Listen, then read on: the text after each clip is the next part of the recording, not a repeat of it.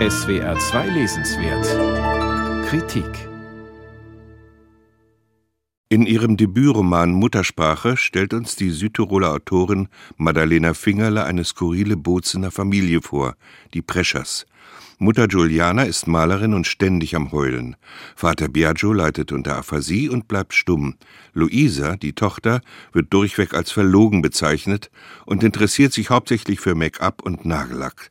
Bleibt noch der Sohn Paolo Prescher. Er ist der Ich-Erzähler in dem Roman und fühlt sich von Kindheit an von dreckigen Wörtern verfolgt. Was das bedeutet, erklärt er zum Beispiel so.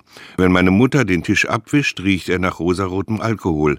Aber es ist kein angenehmer Geruch, weil er mir das Wort Tisch dreckig macht. Dreckige Wörter sind also keine Schimpfwörter, die findet Paolo sogar recht sauber, weil sie eindeutig sind.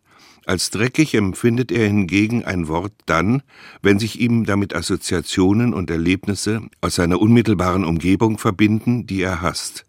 Das betrifft vor allem seine Familie, die schäbige Wohnung, die Schule und sogar die Stadt Bozen, in der er aufwächst. Bei den von ihm als dreckig bezeichneten Wörtern geht er sogar so weit, dass sie den Gegenstand dreckig machen, für den das Wort steht. Das Wort Bett riecht für ihn wie die nach drei Tagen verdreckten Leinentücher, obwohl sie jeden Tag von seiner Mutter gewechselt werden. Weil aber das Wort Bett dreckig ist, macht es ihm eben auch das Bett dreckig. Für Paolo ist die Sprache nur ein Vehikel, um seinen Hass auf seine Herkunft auszudrücken. Der Grund dafür liegt in der Mehrsprachigkeit, mit der viele Bewohner im Alto Adige, Südtirol, aufwachsen. Italienisch, Deutsch und auch Ladinisch, das Nebeneinander verschiedener Bevölkerungsgruppen und ihrer jeweiligen Muttersprache führten in der bewegten Geschichte der Provinz lange Zeit zu politischen und sozialen Konflikten.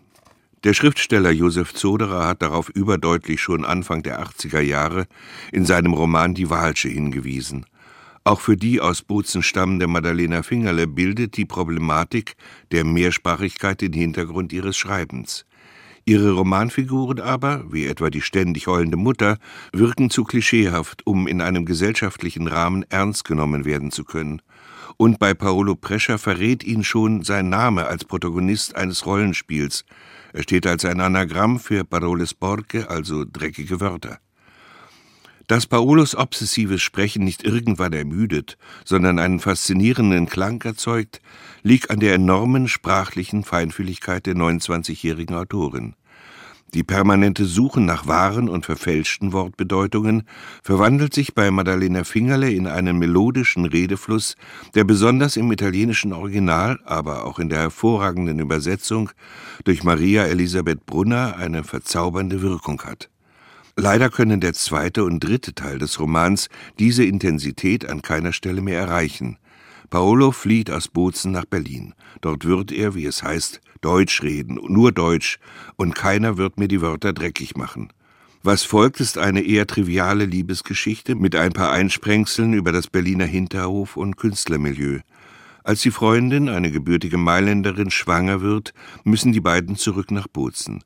Sie kommen bei Paolos Mutter unter, werden anfangs mit offenen Armen empfangen und nehmen die Stadt wie zwei Touristen wahr. Doch dann bricht bei Paolo mit tragischen Konsequenzen die alte Wunder einer nie gefundenen Identität wieder auf. Nun sind es nicht mehr die Wörter, die dreckig sind, Paolo selbst fühlt sich schmutzig, schmutzig ohne Ende, dreckig ohne Ende.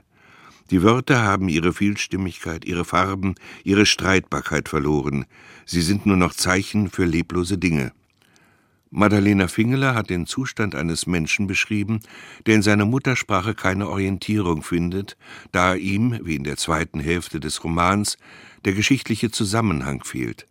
Im Gedächtnis bleiben die wunderbare Musikalität des ersten Kapitels und ein passagenweise schon sehr gelungenes Debüt der noch jungen Autorin.